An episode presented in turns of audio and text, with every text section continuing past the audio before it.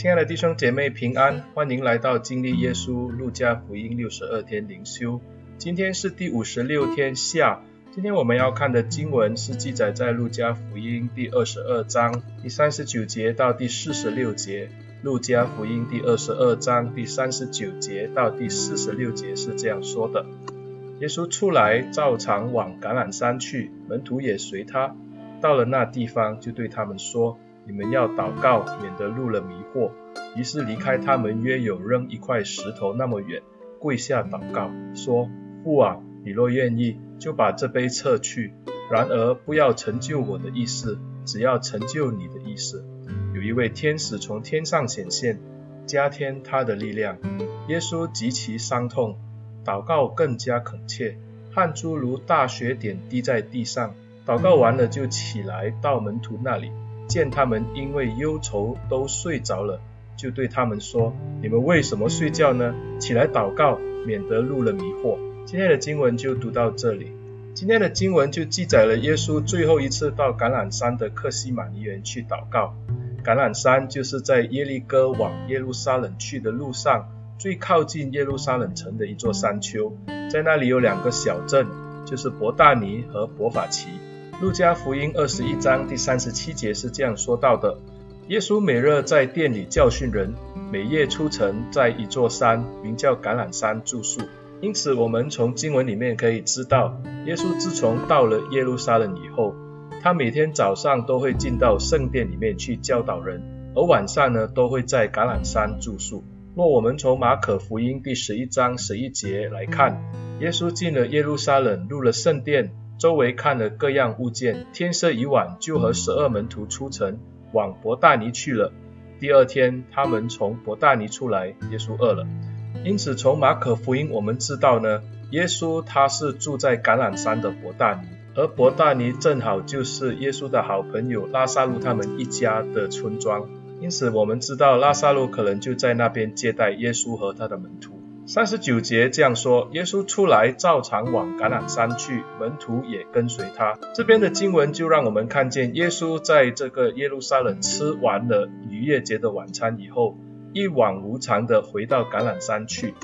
但是这边我们知道呢，耶稣回到橄榄山，他并不是回到伯大尼这个村庄去休息，而在这里似乎有一些的线索是让我们看到。耶稣是到了另一个地方。马可福音二十六章三十六节这样记载：耶稣同门徒来到一个地方，名叫克西马尼，就对他们说：“你们坐在这里，等我到那边去祷告。”原来在这趟旅程之中，耶稣和门徒都屡次到了克西马尼园去聚集。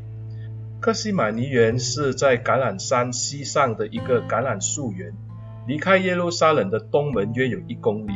根据教会的传统记载呢，这个园子很可能是马可他们家的产业，所以耶稣和门徒就很常去这个院子里面去祷告。对耶稣来说，这一趟来到耶路撒冷的旅程是一个单程而且是有去无回的旅程。耶稣知道他即将要面对的情况是多么的艰难和痛苦，因此在他要面对这样苦难的情况之下，耶稣的祷告就更加的迫切了。但是对于门徒来说，他们似乎不太在这个状况内。虽然耶稣已经屡次的告知门徒他即将要面对的情况，也就是他要在耶路撒冷被这些长老祭司们抓，然后要受苦，甚至要死亡。只是门徒好像都不以为意。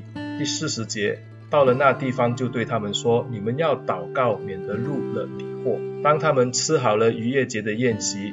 他们出来到了橄榄山，他们又走入这熟悉的克西马尼园。耶稣带着门徒来祷告了。耶稣一开头就跟门徒说：“你们要祷告，免得入了迷惑。”迷惑这个字也可以在原文翻译为试探。接下来要发生的事情对门徒来说是极大的试探，他们都要因此而跌倒。耶稣也知道门徒即将要面对的情况，所以他不止一次的提醒门徒要祷告。在第四十六节也是这样记载。当耶稣自己的祷告结束以后，看见门徒却睡着了，耶稣也是这样对他们说：“你们为什么睡觉呢？起来祷告，免得入了迷惑。”耶稣晓得要发生的事情对门徒来说是一个大试探，而门徒若还不警醒的话，他们就要失败。很可惜的就是，我们知道门徒最终还是失败了。经文接下来就让我们看到，耶稣后来就被门徒犹大出卖，其余的门徒也因着耶稣被抓，在慌张之下就把耶稣撇下，四处逃窜。他们好像没有牧人的羊群一般四散逃走。而那口口声声说要跟耶稣同赴监狱，甚至同死的彼得，就因此而动刀，之后还在大庭广众之下否认耶稣。耶稣早就知道他们会如此的失败。但是他还苦口婆心的再三告诫门徒说，要警醒，要祷告，免得入了迷惑，免得被试探胜过。因此在这里就让我们看见，当人面对试探，要入迷惑之前，祷告是非常的重要的。耶稣告诉我们说，祷告可以保守人免得入迷惑，或者是掉入试探当中。一个人即将要面对试探，或者他已经在试探中的时候，耶稣告诉我们，祷告是最关键的。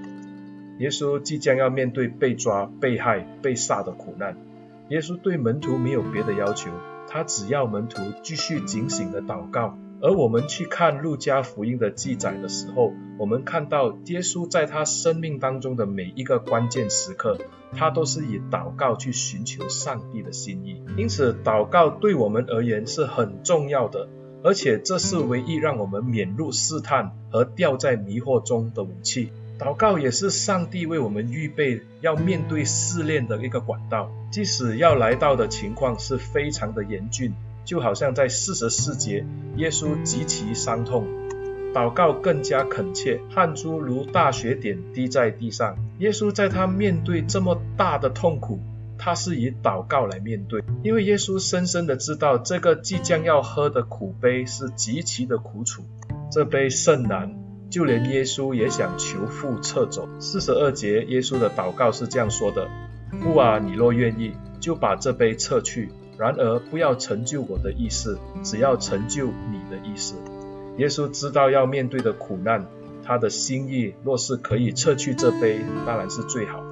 但是耶稣还是以天父的意念为念，神垂听了耶稣的祷告，但是神却没有因为他的儿子的祷告而撤去这个交付给他的苦杯，反而他是差派了天使来加添力量给耶稣，因为上帝为了要让耶稣可以有能力去完成这个使命。上帝就赐给耶稣有力量，全然的承担这杯。因此，我们看见耶稣从天使那边得到力量以后，痛苦并没有因此而被挪去，反而经文告诉我们，耶稣的痛苦导致他汗滴好像血一样的流出来。我们看到当时耶稣流汗如流血一般的痛苦，他只能够继续的祷告，因为只有更加的迫切祷告。才能让他走完这条难行的苦路。从今天的经文，我们可以理解到，耶稣虽然多次的预言自己即将要面对的痛苦，但是他并没有要逃避。这是一个非常艰难的旅程，也是一个极其痛苦的道路。耶稣要全然的去承接这个托付给他的使命。因此，在这样关键的时刻，耶稣以祷告来度过，而这个的祷告不只是在今天晚上才做的。从经文里边我们就知道，耶稣早在他进耶路撒冷的时候，每天晚上都会到客西马尼园与门徒一同的去祷告。随着时间的逼近，耶稣知道他即将要走上这痛苦的道路，他的祷告就越来越迫切。耶稣甚至求神怜悯他，若是可以，就把杯撤去。然而要照着上帝的心意，而不是照着他的心。而父神也明白耶稣的情况，他差派天使来加添力量，让耶稣完成使命。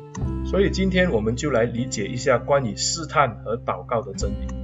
当人面对试探的时候，主耶稣教导我们的是要祷告。祷告的目的是要让人在痛苦临到的时候，或者是在面对试探的时候，把专注力放在上帝的身上。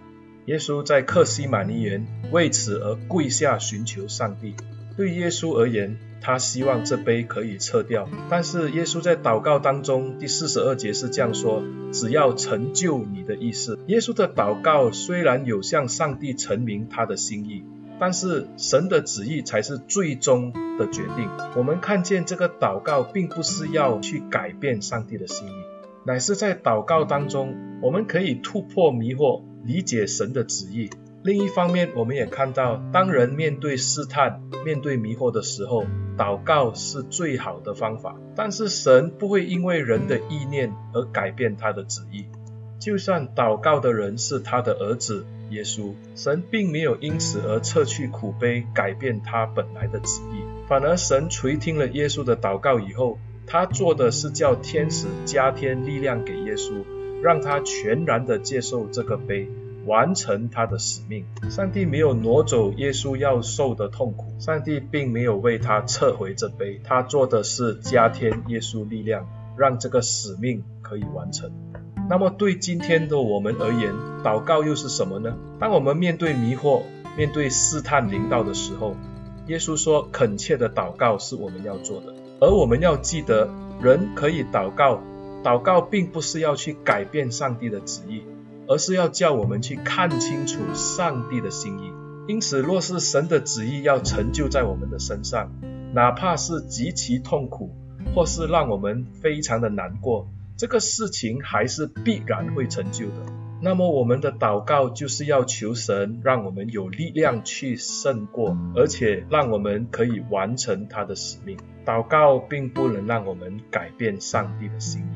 祷告更不是让我们去摇动上帝的手，祷告是打开我们属灵的眼界，看到上帝的心意。亲爱的弟兄姐妹，耶稣在面对十字架的苦路的时候，他尝尽了这杯之苦，但是他最终是完成了上帝的计划，也就是人类的救恩。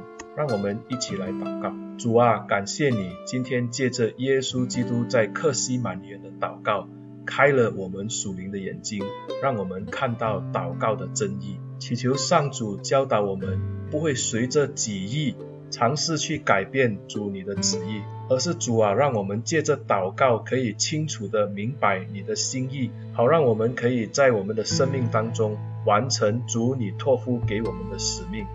感谢主，奉耶稣的名祷告，阿门。亲爱的弟兄姐妹，谢谢你们的收听。欢迎你们把这个音频分享出去。若是你们的朋友、同学、弟兄姐妹他们有兴趣，你也可以分享给他们来聆听，让他们在上帝的话语当中得到造就。谢谢大家，上帝祝福你。